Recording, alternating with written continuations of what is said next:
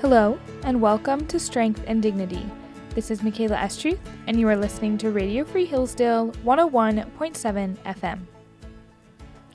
Today I'm going to do a combination of something I've done in past episodes where I first look at a brief article from Ms. Magazine and then analyze it and discuss it. And I'm also going to bring in a biblical example like I did with Eve a couple episodes again, in contrast to something that this article is saying. So, today we're talking about the struggle of teenage girls, specifically involving insecurity or mental health issues, and how to deal with that deep pain and that deep struggle in a proper biblical way. And then also looking at maybe where is that coming from and why is there such an inflation in that in our time. So, the CDC conducted some research for several high schools, public and private, and they released just recently the results. And in their report, they said that teenage girls are engulfed in a growing wave of violence and trauma. They gave some stats, which are that nearly one in every three high school girls reported in 2021 that they seriously considered suicide, up nearly 60% from a decade ago. The CDC also reported that almost 15% of teenage girls said they were forced to have sex, an increase of 27% over two years, and the first increase since the CDC began tracking it. So these results were posted on Ms. Magazine's website, and they didn't really comment on it much other than just offering these results and saying that teenage girls are engulfed in a growing wave of violence and trauma. And then they cited a professor of child and adolescent psychiatry, Sharon Hoover, who teaches at the University of Maryland School of Medicine, and she's the co director of the National Center for School Mental Health. She said that she was struck by the magnitude of the increase and the gender difference. They also cited Richard Weissbourd, a psychologist and senior lecturer at Harvard's Graduate School of Education. He said there is probably not a single cause to explain the data, but rather interacting causes that vary by race, ethnicity, class, culture, and access to mental health resources. So, as I was reading these results, I was just contemplating why we're struggling with this in our time. Why is it so hard to grow up in this time? And the answer that just came to my mind is that because we have completely subjected truth we say that truth is subjective, that there is no standard of right and wrong. And so to raise young children in that means that we don't know what is good and they don't know whom to believe. They are being taught opposing messages in school, in home, if they go to church, and they don't know what's right and what's wrong. In addition, one of the main themes of 2022 and now into 2023 is that young women are being told that they have less rights than their mothers did since the overturn of Roe v. Wade in the Dobbs decision in June. And so there's this constant comparison to the women beforehand and how young teenagers are responding to that today. But I think one of the most frustrating things that I find about the feminist agenda is their desire to support and protect girls and yet, while doing that, completely destroy them. So, the feminist agenda says it is pro women and it is seeking to help and aid women and young girls in who they are. They say that women should not be objectified, and yet the very nature of the feminist movement is to objectify women, basically to point to the female sex as the reason why you have all of these rights and objectify you mostly in appearance in terms of what we see on social media, what we see in our ads and on TV, in our magazines, just what is beauty is very clearly defined by our culture in a way that it should not be defined.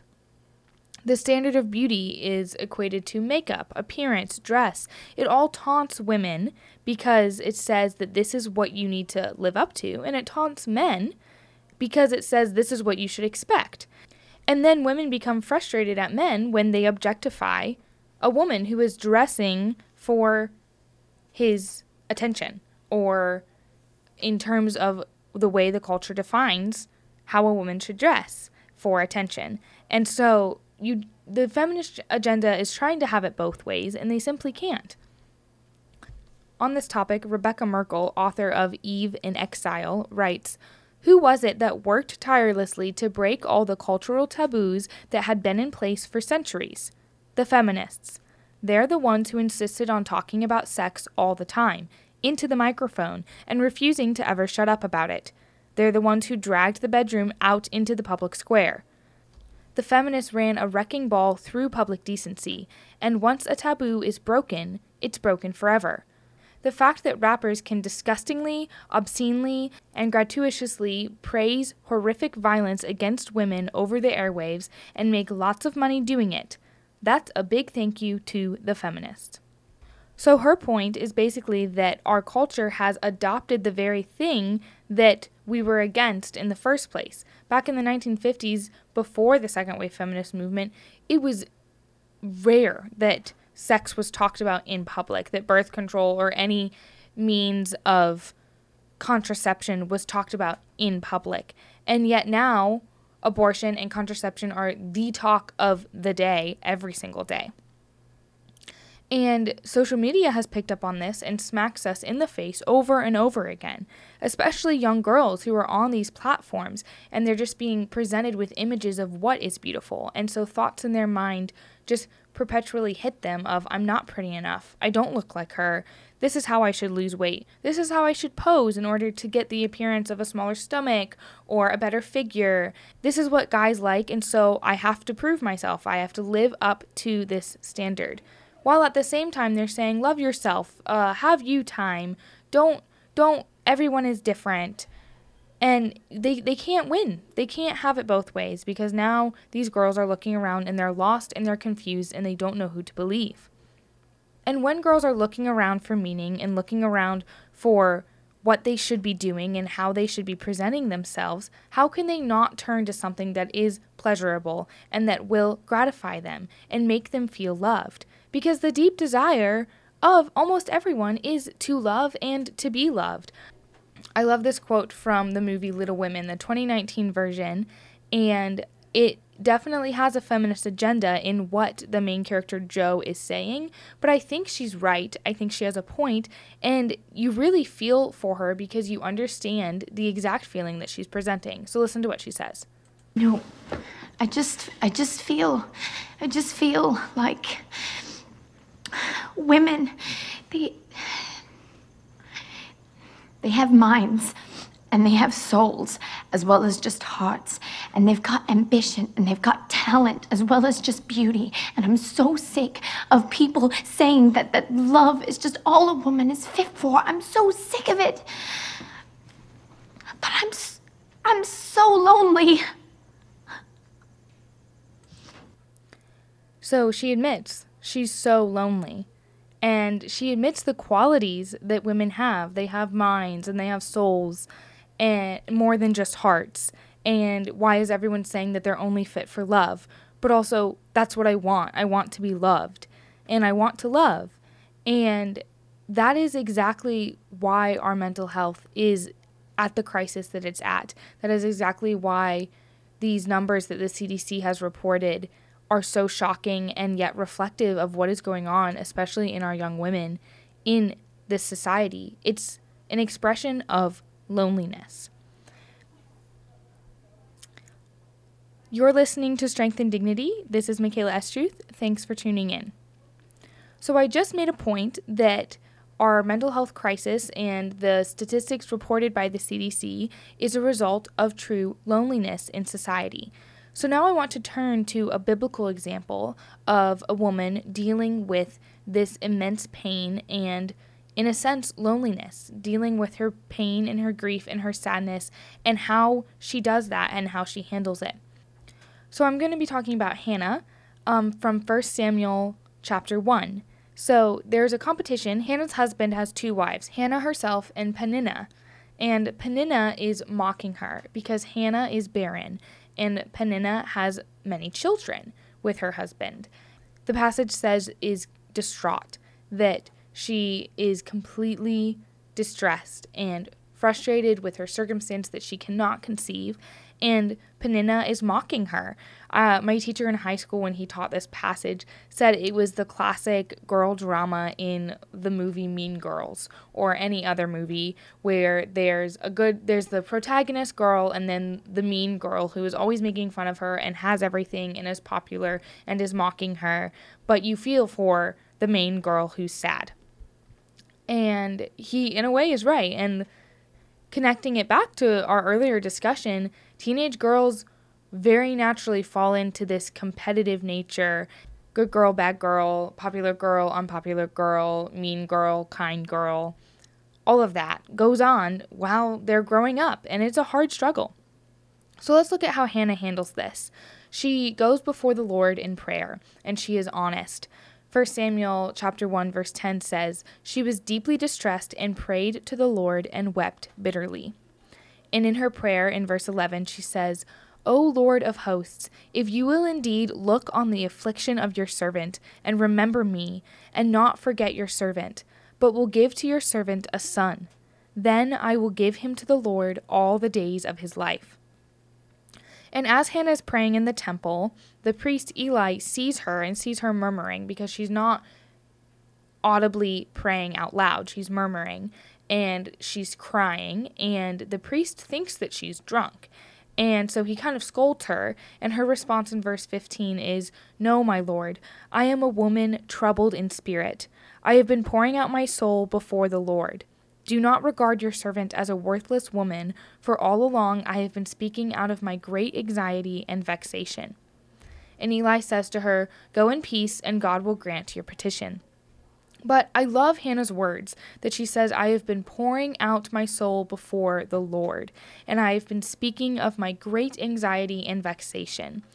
And that's something that I think is truly important that we often forget to do as Christians, that we should pour out our soul and our anxieties and our vexations before the Lord. And that can be done in different ways through audible prayer, through silent prayer, through writing, through singing whatever is the best way to express your emotions and your struggles. But the Lord wants to hear. He knows our struggles. He knows all things about us, but He wants us to come to Him in confidence and confide in Him and ask for His help. And that's exactly what Hannah does. She meets Him in her pain and suffering. And the Lord does answer her prayer, and she names her son Samuel, which means the Lord hears. And she brings Samuel as promised to dedicate him to the Lord and have him grow up in the temple, taught by the priests. And she says to Eli when she brings her son Samuel, O my Lord, as you live, my Lord, I am the woman who is standing here in your presence, praying to the Lord. For this child I prayed, and the Lord has granted me my petition that I made to him. Therefore I have lent him to the Lord.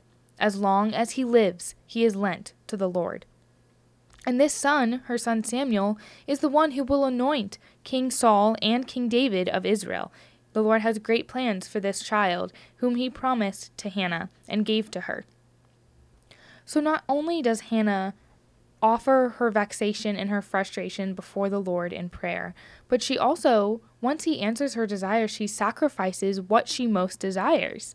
This shows a faith and a humility because as seen in chapter 1 at the beginning, she is truly so lonely and so wrecked and frustrated and sad that she does not have a son.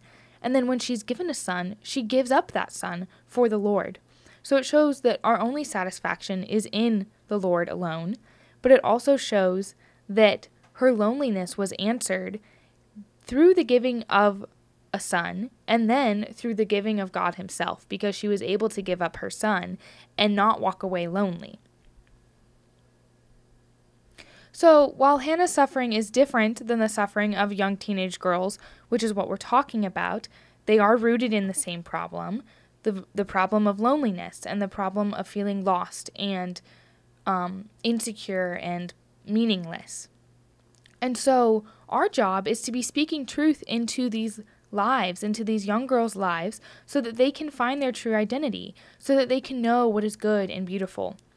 Going back to Rebekah Merkle, she calls women back into their place. She says that we have abandoned our posts, and that's why things are falling apart because this is an important position that the Lord has given specifically to women. And when that post is abandoned, things crumble. So she says, Let's faithfully lay ourselves down, trust in God's kindness, and truly believe that He will make us like watered gardens, like springs of water that never run dry. Let's pray that it will be said of us, These were the women who raised up the foundations of many generations who repaired the breach, who restored the paths to dwell in. So, our job is to encourage our daughters. I believe that what our culture is doing right now is truly drowning our daughters. We are suffocating our sons and drowning our daughters because we're presenting images that are not true and lies and deception and saying that you can find satisfaction in something that you can't and saying you have to meet this expectation and you have to look like this person in order to be enough. And it's not true. One clear example of this, specifically on social media, is something called the Made for You page, which is also the search bar. If you ever want to search anything, specifically someone that you might know on Instagram, you go to the search bar and you type in their name or their handle and in order to find them to see if they have Instagram. Well, in that section, that whole page of the search bar is a for you section, which is basically designed reels and images that are specifically supposed to target your interest. And the really sad thing about this is one, it's a little scary that such an app or such a program can literally know what you might be more likely inclined to click on or likely inclined to stare at for longer. But the other thing is something that I have found is that makes you all the more lonely because a lot of the things that young teenage girls or young teenage boys are watching are things that they don't have and things that they want and things that they desire. Like Jo was saying, I want to be loved and I'm so lonely. And so a lot of the reels will be a beautiful couple walking on the beach or a wedding video or bridesmaids surrounded by a bride or the a video of Valentine's Day ideas and then girls in swimsuits like on the beach in the perfect swimsuit. And it's all over Instagram especially but any other platform really. And it's mocking to girls who like just go to the search bar and then see all these things that they don't have. And in the same way I believe I said we're drowning our daughters and we're suffocating our sons because pornography used to be a thing that was very secret and well kind of easy to access, not extremely easy 50 years ago, but now it is at our fingertips. It's before our eyes. Often it's there without even trying. If the search bar is presenting images and pictures in order to get the attention of males, we are seriously suffocating our sons because it's putting these images in their mind that they can't get out. And it's not fair to women because it's objectifying women and it's taunting men. And Instead, we should be teaching and training our young men how to be young men and our young women how to be young women. And what is the definition of beauty? What does beauty look like? How is it reflected in the Lord?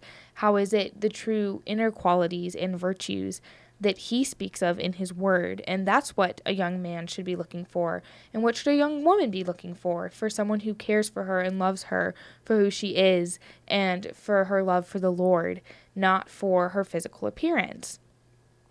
So that's just one example, the Instagram search bar or the For You page, of how we are truly suffocating our sons and drowning our daughters. And so we must stand up, we must return to our post and truly speak the truth and say, be honest with the Lord, be vulnerable with Him in your insecurity, in your frustration, in your pain, in your suffering, and He will meet you where you're at and He will fulfill your needs. And for those of us who daily do struggle with loneliness and sadness, I take comfort in these words from a great devotional, Every Moment Holy. And this specific section is a liturgy for those who weep without knowing why.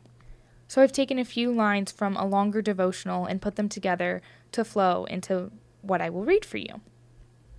Is it any wonder we should weep sometimes without knowing why? It might be anything, and then again, it might be everything. For we feel this. we have wept so often, and we will weep again. And yet, there is somewhere in our tears a hope still kept. We feel it in this darkness like a tiny flame when we are told Jesus also wept. You wept. Then let our tears anoint these broken things, and let our grief be as their consecration, a preparation for their promised redemption, our sorrow sealing them for that day when you will take the ache of all creation and turn it inside out, like the shedding of an old gardener's glove. O Lord, if it please you, when your children weep and don't know why, yet use our tears to baptize what you love. Thanks for listening to Strength and Dignity. This is Michaela Estruth, and you are listening to Radio Free Hillsdale 101.7 FM.